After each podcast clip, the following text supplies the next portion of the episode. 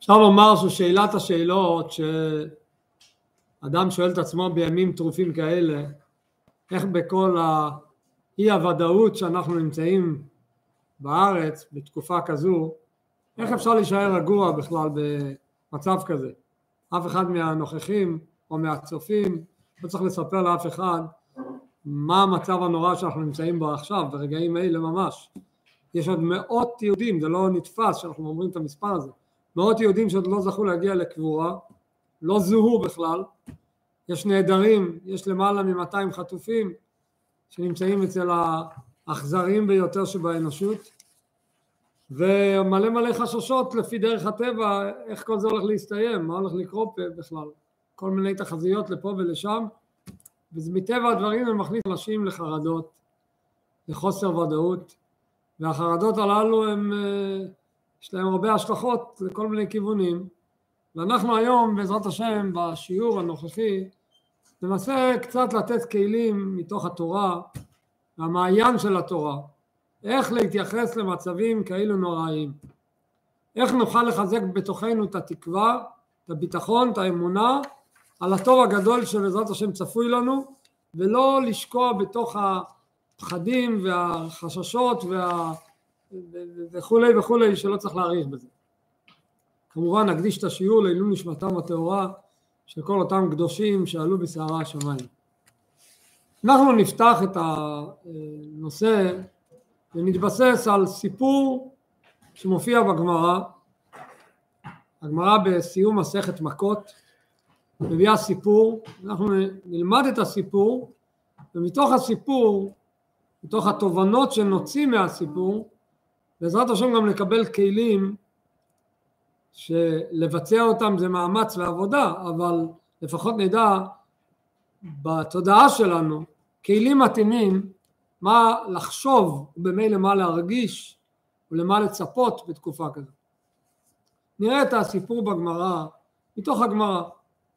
בסיום מסכת מכות נסיים את הגמרא עם שני סיפורים. די דומים בתהליך שלהם, רק הם התרחשו בשני מקומות שונים. הסיפור הראשון פותחת הגמרא ואומרת כבר היה רבן גמליאל ורבי אלעזר בן עזריה ורבי יהושע ורבי עקיבא מהלכים בדרך. הם הלכו בדרך אותם אה, תנאים הלכו יחד. הם הלכו לבטל איזושהי גזרה שנגזרה על עם ישראל ובשביל זה מה הם צריכים להגיע? לעיר הבירה לרומא. והתקרבו לכיוון רומא. מספרת הגמרא ושמעו כל המונה של רומי. הם שמעו מרחוק, מפלטה, מפלטה יש כמה פירושים מה המשמעות, האם הם שמעו את זה באיזה ארמון או ממקום מסוים שם במרחק כזה וכזה, כל פנים הם שמעו את הצהלות ואת כל ההמוניות וההצלחות שיש אצל הרומאים והתחילו בוכים. אז רבן גמליאל ורבי אלעזר בן עזריה, רבי יהושע התחילו לבכות ורבי עקיבא משחק הם בוכים והוא צוחק. אמרו לו, אומרים חבריו, שלושת התנאים, אומרים לו לרבי עקיבא, מפני מה אתה משחק, מה אתה צוחק, מה, מה יש לצחוק כאן? מה הוא עונה להם? כמו יהודי, אתם יודעים, יהודי, יהודי עונה בשאלה. שאלו פעם יהודי, למה אתה עונה בשאלה? אז הוא אומר, למה לא? אז עונה להם רבי עקיבא, אמר להם, ואתם מפני מה אתם בוכים? שואלים אותי למה אני צוחק, למה אתם בוכים? אמרו לו, אז הם יש להם תשובה מוכנה למה הם בוכים. מה הם אמרו לו? הללו כושים. זה כינוי גנאי לרומאים, הרומאים הם לא מבני כוש, אבל ככינוי גנאי לרומאים, אמרו הללו כושים, שמשתחווים לעצבים ומקטרים לעבודת כוכבים. הם משתחווים לעבודה זרה, הם עובדי עבודה זרה. יושבים בטח והשקט, הם יושבים בנחת, הם החריבו את בית המקדש, והם יושבים פה בנחת, הם חוגגים, ואנו, מה קורה איתנו עם עם ישראל? בית אדום רגלי אלוקינו, היינו הכינוי לבית המקדש, שרוף באש. זאת אומרת, אנחנו נמצאים בכזה מצב ירוד, והם נמצאים בכזה מצב של רוממות וחגיגה, ולא נבכה. זאת אומרת, הבכי שלנו הוא, הוא הטבעי. ואז הם מצפים בעצם לשמוע את התשובה לשאלה שהם שאלו אותו לפני כן, למה הוא צוחק? אמר להם, אז הוא אומר להם, כל מה שאתם אומרים לי אני יודע, ומה שאתם אומרים כרגע זה לא מבחינתי סיבה לבכות כמוכם, אלא לכך אני מצחק. כל מה שאתם מתארים שמבחינתכם זה סיבה לבכות, לי זה סיבה לצחוק. למה? אז הוא אומר בגלל חשבון שהוא עושה. ומה לעוברי רצונו כך, אם הרומאים שהם עוברי רצונו, חוטאים, עושים נגד רצון השם, החריבו את בית המקדש, ויש להם כזה רוגע, כזה שלווה, לעושי רצונו על אחת כמה וכמה, אז ברור שלנו, עם ישראל, שאנחנו עושי רצונו, מצפה לנו רוגע ושלווה ואושר הרבה הרבה יותר מאשר הרומאים. אוקיי, זה הסיפור הראשון. אני מספר את הסיפור השני, בעיקר ההתמקדות שלנו תהיה בסיפור השני, כמה דיוקים נפלאים. מה הסיפור השני? פעם אחת, שוב פעם אחת, היו עולים לירושלים. היה עוד פעם ששלושת אלה, רבן גמליאל, רבי אלעזר בן עזריה ורבי יהושע, ביחד עם רבי עקיבא, עולים לירושלים. כיוון שהגיעו להר הצופים, הגיעו למקום שנקרא הר הצופים, שזה המקום שהוא המקום שכבר יכול, קוראים לו צופים כי רואים שם, צופים כבר, אפשר לראות את הר הבית. קרו בגדיהם, כמו שכתוב בהלכה, שכשאדם מגיע למקום המקדש בזמן החורבן, אז הוא קורא הקריאה. אז קראו בגדיהם, מי קראו בגדיהם? כל הארבעה, כולל רבי עקיבא. כולם קראו בגדיהם, למה הם קראו בגדיהם? כי הם רואים חורבן, הם רואים בעיניים, הגיעו להר הצופים, רואים את החורבן. קראו קריאה. אוקיי, מתקדמים בדרך, מתקרבים להר הבית. מספרת הגמרא, כיוון שהגיעו להר הבית, ראו שועל שיצא מבית קודשי הקודשים. הגיעו להר הבית, הם רואים שמקודש הקודשים יוצא שועל. מה הייתה התגובה? התחילו הן בוכים. אז רבי אלעזר בן עזריה, רבי גמליאל, רבי אלעזר בן עזריה ורבי יהושע התחילו לבכות. לראות כזה דבר, שועל יוצא מקודש הקודשים. ומה רב, רבי עקיבא, איך הוא מגיב? ורבי עקיבא מצחק, רבי עקיבא צוחק. ואז שוב חוזרת אותה שאלה מהם אליו וממנו אליהם. אמרו לו מפני מה אתה מצחק, מה יש לך כזה לשמוח, שאתה רואה כזה מצב שועל יוצא מבית קודשי הקודשים, מה אתה שמח? אמר להם מפני מה אתם בוכים, אז הוא מחזיר את השאלה אליהם, ולמה אתם בוכים? אמרו לו, אז הם מסבירים לו, מה פירוש למה אנחנו בוכים? לנו יש את כל הסיבה בעולם לבכות. מקום שכתוב בו והזר הקרב יומת. מקום כזה, קודש הקודשים. אדם זר שמתקרב לשם, חייב מיתה. אפילו כהן גדול, מתי היה נכנס לקודש הקודשים? פעם בשנה, ביום כיפור. כהן גדול ייכנס לקודש הקודשים בכל יום אחר בשנה, נאמר עליו והזר הקרב יומת. אז זאת אומרת מקום כזה קדוש, שאף אחד לא, לא יכול להיכנס לשם חוץ מפעם בשנה אדם אחד. ומה קורה עכשיו? שועלים ילכו בו, שועלים מסתובבים במקום הקדוש הזה, ולא נבכה. כזה חורבן גדול, מה קורה פה? אמר להן, אז עונה רבי עקיבא לחבריו, לכך אני מצחק. נכון, שועל מבית קודש הקודשים, אני, אני צוחק. אני צוחק. זה נשמע הרבה יותר קשה מאשר הסיפור הקודם, שהוא רואה את הרומאים אה, שמחים והוא מצחק, טוב, לא ראית פה משהו כזה שאמור לקרוע לך את הלב, אבל פה אתה רואה שועלים יוצאים מקודש הקודשים, מה אתה צוחק? אז הוא מסביר. הוא אומר ככה, תכתיב, יש פסוק בספר ישעיהו. ישעיהו הנביא, כתוב בפסוק, הפסוק אומר ככה שם, ויאמר השם אליי, ישעיהו הנביא אומר, ויאמר השם אליי, קח לך גיליון גדול, וכתוב עליו בחרת אנוש, למהר שלל חש בז. פסוק ב', ואז הגמרא מביאה את פסוק ב', מה כתוב שם? והעידה לי עדים נאמנים. הקדוש ברוך הוא אומר לישעיהו נביא, יש עכשיו, אני רוצה שיהיו שני עדים נאמנים שיעידו את העדות. מי הם שני העדים נאמנים? אומר הפסוק, את אוריה הכהן ואת זכריהו בן יבר יחייהו. ככה כתוב בפסוק. מי זה אוריה הכהן ומי זה זכריה בן יבר יחייהו? שואל רבי עקיבא את חבריו ואומר להם וכי מה עניין אוריה אצל זכריה? מה קשור אוריה הכהן לזכריה בן יברכיהו לקרוא להם שני עדים נאמנים? מה הקושי? אז הוא אומר אוריה מה הקושי? הם היו בכלל בתקופות אחרות לגמרי, זה לא שני עדים שנמצאים ביחד באותה סיטואציה. אוריה במקדש ראשון, אוריה הנבואה שלו נאמרה על בית ראשון, וזכריה הנבואה שלו נאמרה במקדש שני, מדובר בתקופה אחרת לגמרי.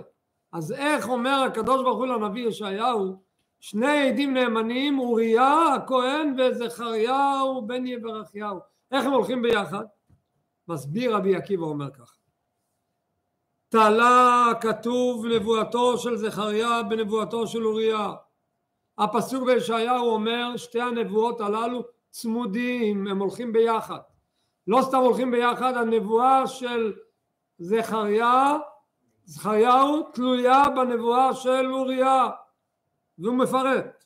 באוריה כתיב מה כתוב? מה אמר הנביא אוריהו הכהן? אוריה הכהן לכן בגללכם ציון שדה תחרש.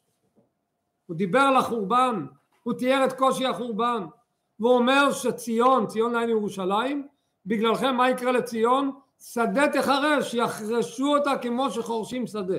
חורבן טוטאלי ההמשך שם כתוב בירושלים אם תהיה, ירושלים תהיה תל חרבות והר הבית לבמות יער זה הנבואה של אוריה. רק נגיד בסוגריים הפסוק הזה אין ספר אוריה בנביאים. הפסוק הזה כתוב אצל הנביא מיכה. ומי שירצה יעיין אחר כך בתוספות על המקום על הדף שמסביר איך לקחו פסוק מהנביא מיכה ומייחסים אותו לנביא אוריה בכלל ומי זה היה הנביא אוריה, אבל לא ניכנס לזה כרגע, מי שיוצא יעיין אחר כך בתוספות. מביאים פסוק ומייחסים אותו לאוריה הכהן, שאוריה הכהן מנבא על החורבן הגדול. אוקיי, מה כתוב בזכריה? זכריה דיבר נבואה על הגאולה. מה הנבואה של זכריה? עוד ישבו זקנים וזקנות ברחובות ירושלים. ההמשך של הפסוק שם, ואיש משענתו בידו מרוב ימים. אז אוקיי, יש לנו נבואת אוריה ונבואת זכריה. אומר רבי עקיבא לחבריו, עד שלא נתקיימה נבואתו של אוריה, כל עוד אני לא ראיתי בעיניים את הנבואה של אוריה, את הזוועה, את השדה תחרש של ירושלים, עד שלא התקיימה הנבואה של אוריה, שימו לב איזה משפט הוא אומר, הייתי מתיירא שלא תתקיים נבואתו של זכריה. אז היה לי חשש האם הנבואה של זכריה, מה יהיה איתה? זכריה מתנבא על גאולה גדולה, כל עוד לא ראיתי את קיום הנבואה של אוריה, לא ידעתי מה יהיה עם הנבואה של, של זכריה. עכשיו שנתקיימה נבואתו של אוריה, עכשיו שהנבואה של אוריה התקיימה, הנה ראינו שועל יוצא מבית קודשי הקודשים, בידוע שנבואתו של זכריה מתקיימת. מסיימים שלושת החברים ששומעים ממנו כזה תשובה, רבן גמליאל ורבי עקיבא רבן גמליאל ורבי אלעזר בן עזריה ורבי יהושע אומרים רבי עקיבא אמרו לו עקיבא ניחמתנו עקיבא ניחמתנו. זה הסיפור סיפור מאוד תמוה. יש פה כמה וכמה שאלות קשות כדי להבין את הסיפור. מיד נתעכב על השאלות וכמובן המטרה שלנו היא להבין את עומק דבריו של רבי עקיבא. נקדים לרגע סיפור שמסופר על החידה. הגאון החידה הגיע פעם לאיזו עיירה נידחת והיה עם היהודים שם בעיירה וזה היה צום של תשעה באב. ישב עם היהודים בצום וממש ראו את האבל על הפנים של האנשים ברצינות ואמרו את ה... ישבו על הקרקע באבלות, אמרו את הקינות בבכי, פשוט אנשים ראו שהם ממש כואבים את החורבן. למחרת על הבוקר חוזר על עצמו העניין עוד הפעם, אומרים גם את הקינות במהלך היום, פתאום מגיע צהרי היום, חצות היום, אז החידה שם לב שהנשים והבנות הולכים לבתיהם, התחיל לבדוק מה קרה, כבר לא הולכים הביתה, פתאום הוא רואה שהם ממש ככה שופכים מים על הרצפה, מנקים את הרצפות, והכל נהיה אווירה ככה, עליצות כזו, והוא לא יכול לשאת את זה, הוא אומר תשעה באב היום, מה אתם בערב פסח בניקיונות, מה, מה קורה? אז הוא, הוא פנה לקהל ואומר, נכון שההלכה אומרת שבתשעה באב אחרי חצות היום הקושי של האבלות יורדת, לכן מותר כבר לשבת על, על כיסא גבוה מחצות היום והלאה. זה לא באותו רמת אבילות כמו שהיה לפני כן, אבל לא בקיצוניות הזו להפוך את זה לעליצות כזו ולניקיונות, מה, מה קרה לכם? אתם לגמרי uh, התבלבלתם? ככה אומר להם החידה.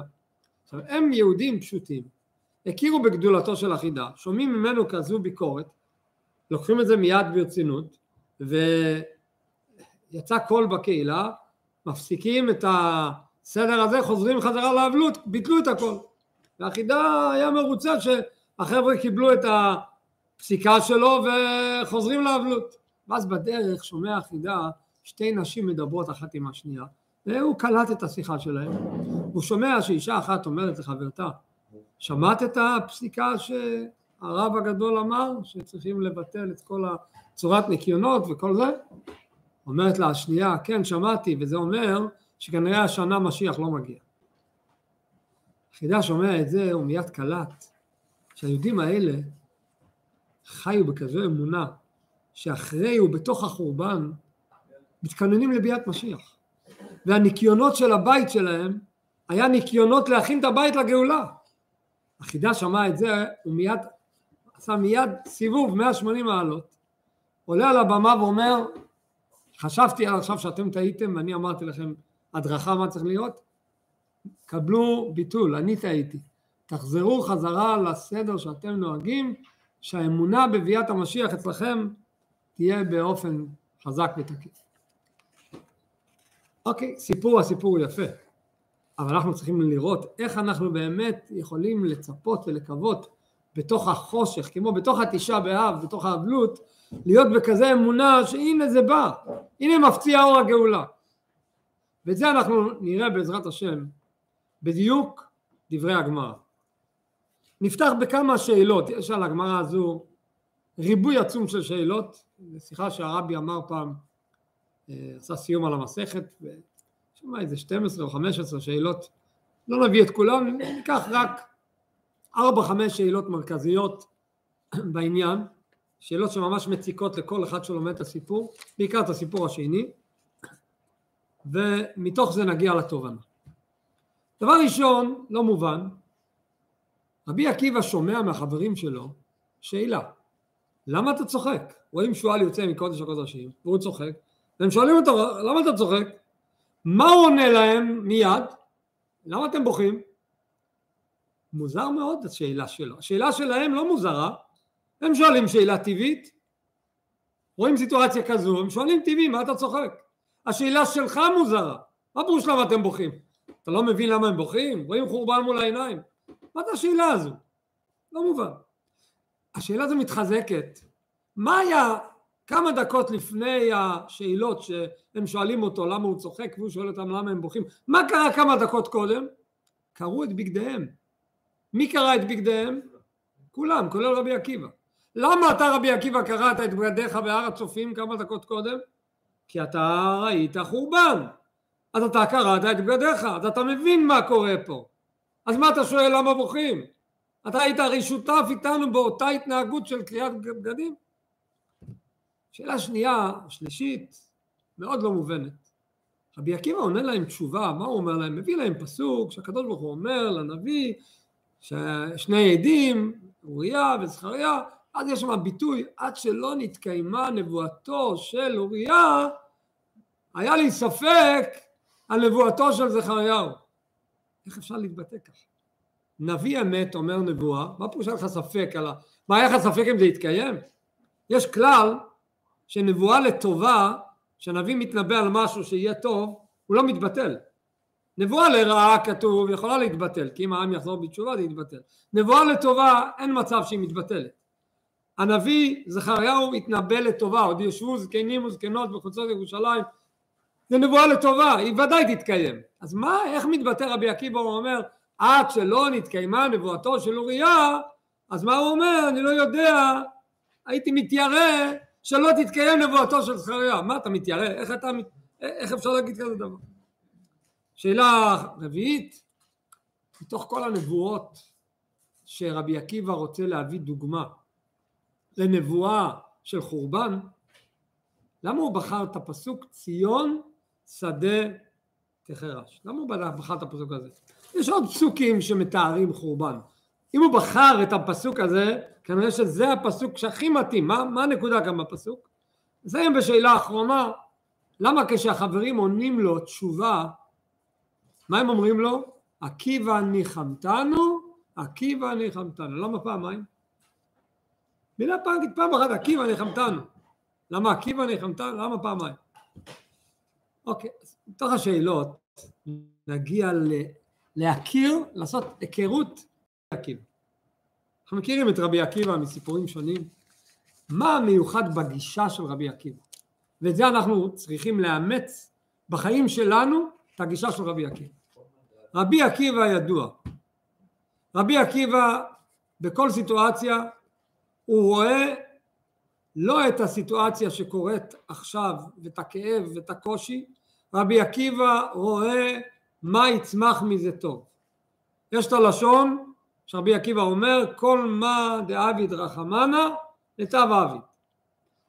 זה אמירה מוכרת. פה אבל בסיפור של רבי עקיבא יש בנקודה הזו משהו הרבה יותר עוצמתי. על פי כלל שבגמרא לא מביאים רעיון פעמיים או שלוש סתם להביא אוסף של רעיונות אלא אם כן בכל רעיון יש איזשהו הדגש שלא קיים ברעיון הקודם.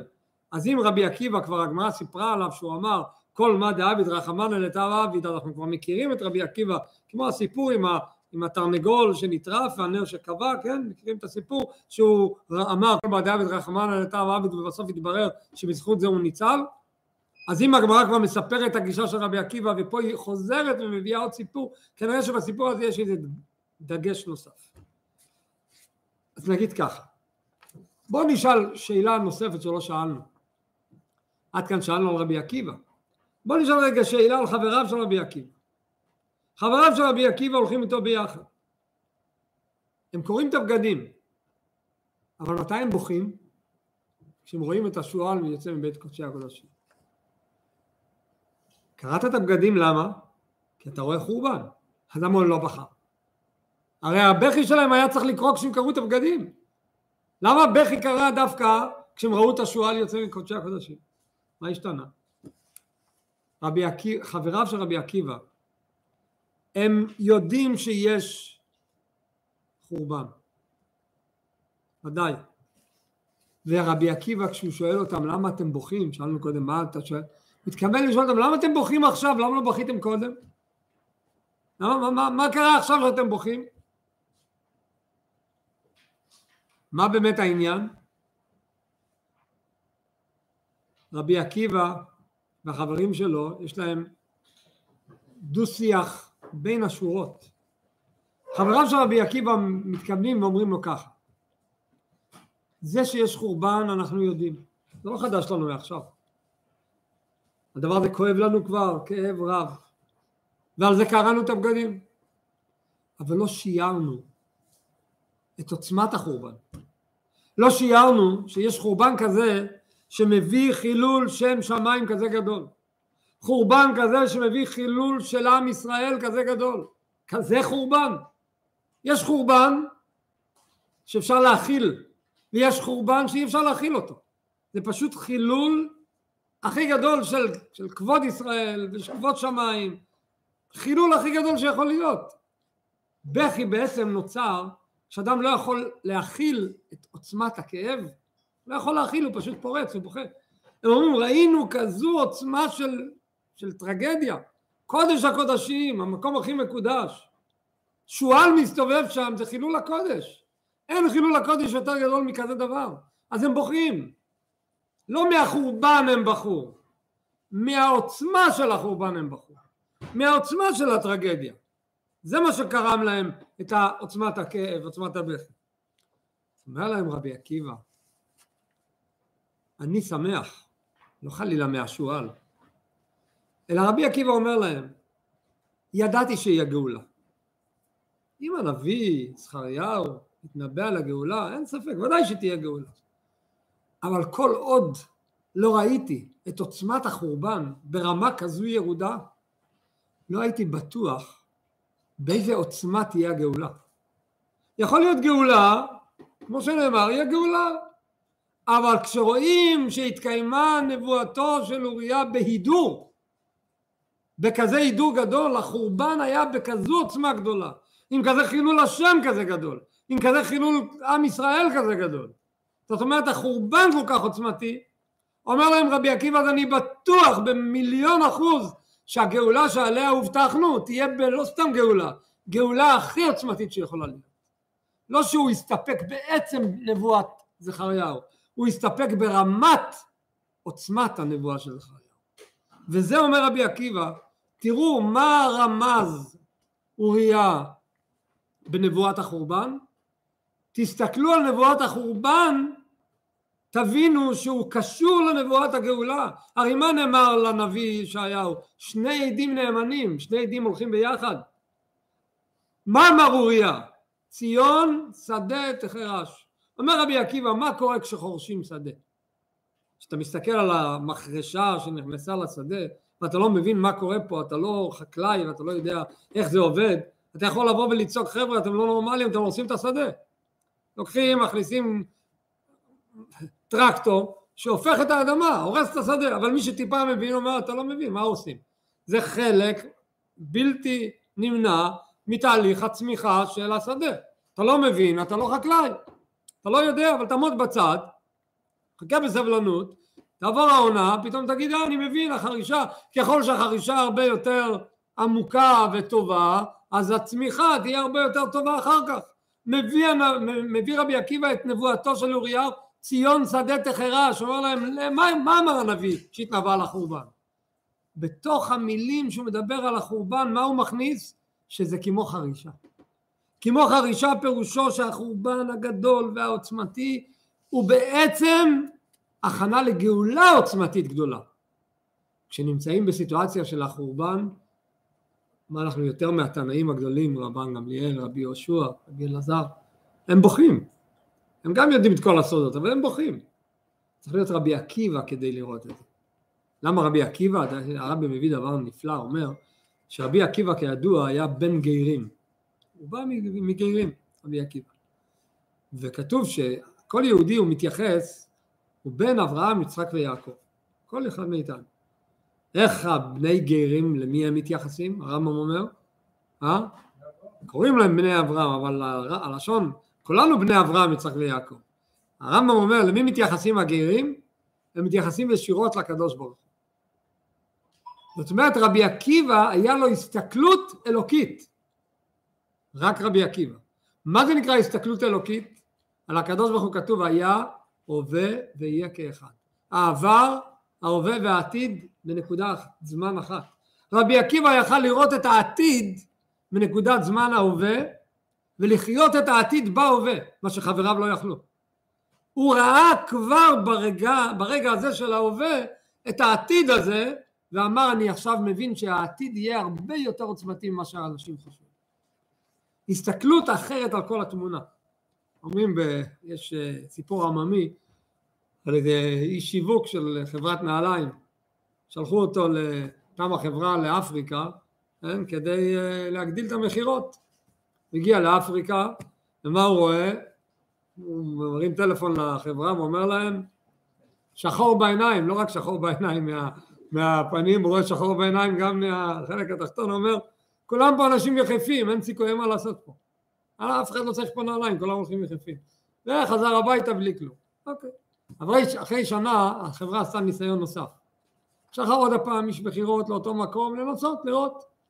האיש מכירות מתקשר להם, חבר'ה, אתם לא שלחתם איתי מספיק נעליים, תשלחו פה קונטיינרים שלמים, אתם לא מבינים מה קורה פה, לאף אחד לא אין פה נעליים, כולם צריכים נעליים. שני אנשים הגיעו לאותו מקום, וכל אחד רואה משהו אחר. אחד רואה שהמצב הוא אבוד, ואחד אומר זה המקום הכי טוב. שאלת הסתכלות. להבדיל זה בדיחה על, על, על, על חברת נעליים, אנחנו מדברים פה על הסתכלות של תנאים גדולים. זאת אומרת, התנאים הגדולים רואים דברים שאנחנו לא רואים, במיוחד רבי עקיבא.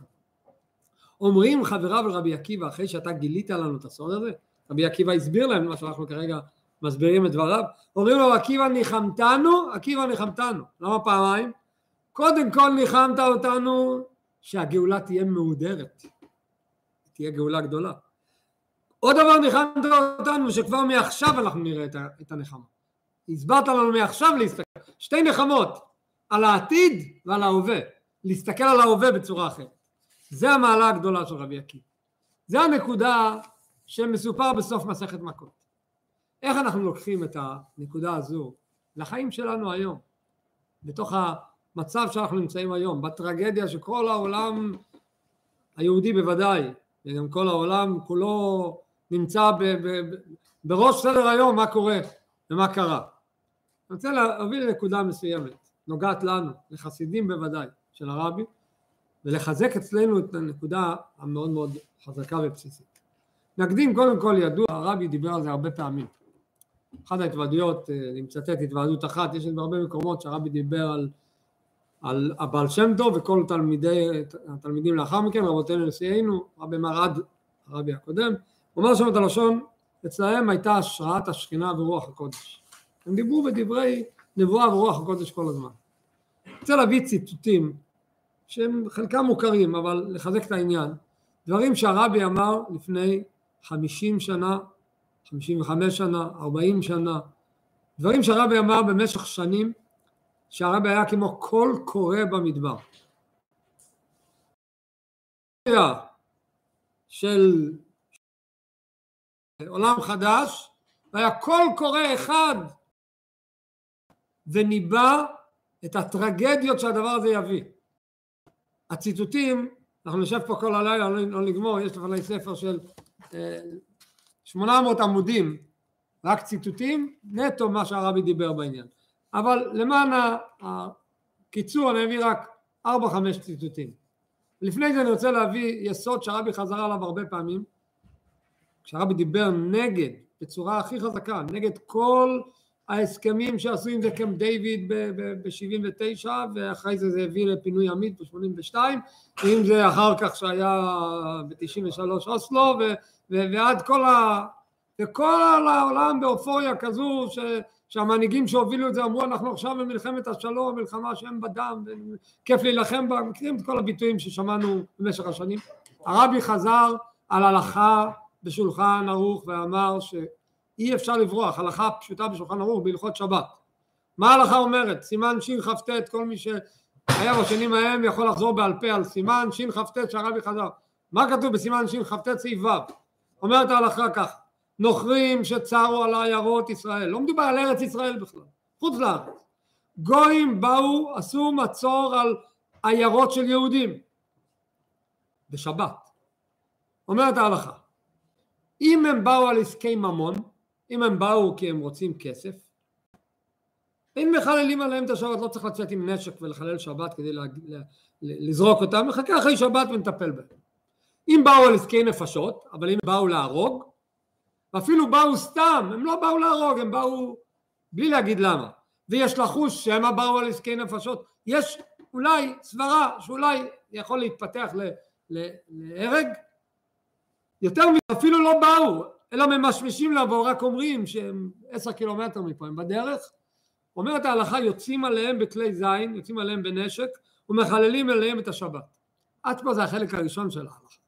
החלק השני הוא העוצמתי. ובעיר הסמוכה לספר, אם מדובר בעיר גבול, לאו דווקא ארץ ישראל, יכול להיות באוסטרליה, מקום שיהודים גרים שם. אם זה בעיר גבול, שימו לב מה ההלכה אומרת. אפילו אינם רוצים לבוא אלא על עסקי תבן וקש. הם אומרים אנחנו לא באים לא לממון, בוודאי לא לנפשות, באים לקנות תבן וקש. זה הכל. מה יכול להיות הכי תמים? אומרת לנו הלכה בתורת אמת, מחללים עליהם את השבת, יוצאים בשבת עם נשק עליהם, וזורקים אותם עם נשק אם הם לא רוצים להרוג אותם, שהם לא יהיו פה, למה? שמא ילכדו העיר אם ייכנסו לעיר ספר הם ילכדו לעיר ומשם תהא הארץ נוחה להיכבש בפניהם. זה ההלכה שכתובה בשולחן ערוך.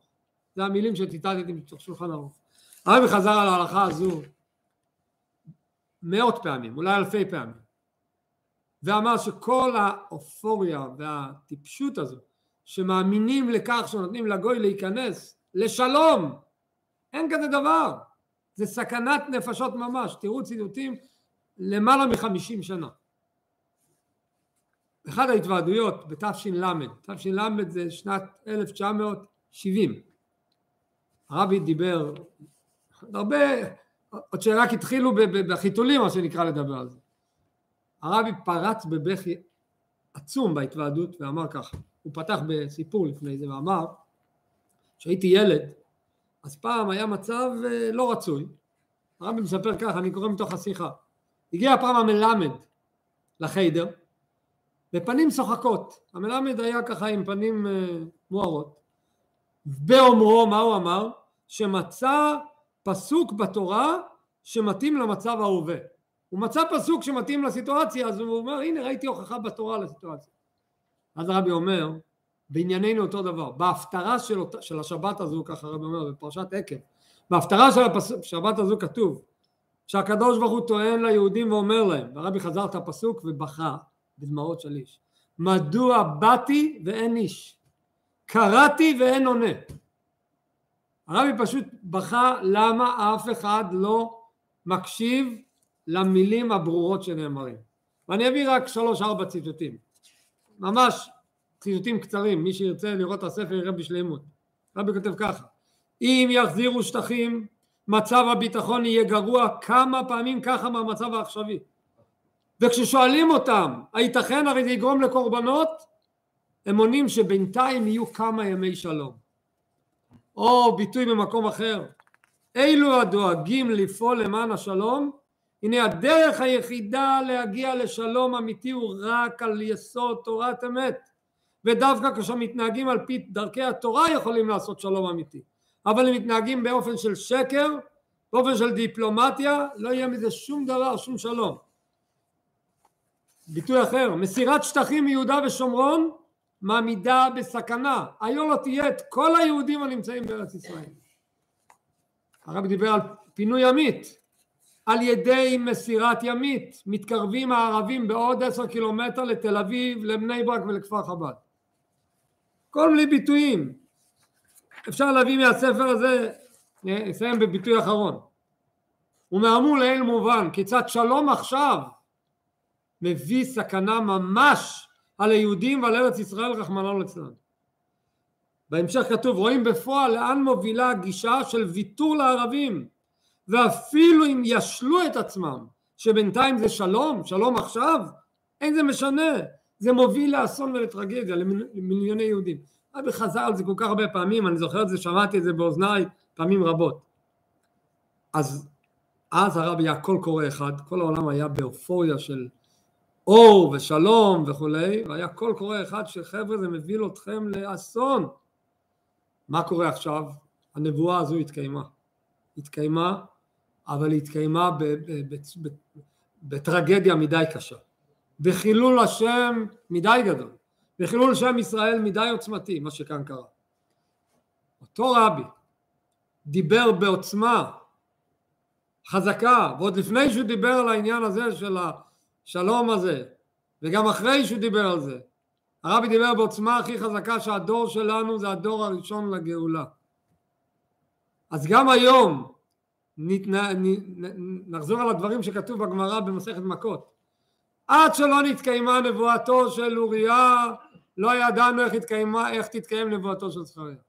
אם בתקופה שהעולם היה באופוריה כל היחיד של הרבי התברר כאמת עד לפסיק האחרון עכשיו שכל העולם נמצא בנפילה צריכים להתרומם ולהתעודד ולהיות בטוחים בנבואה של הרבי שדורנו דור הגאולה עד הפסיק האחרון.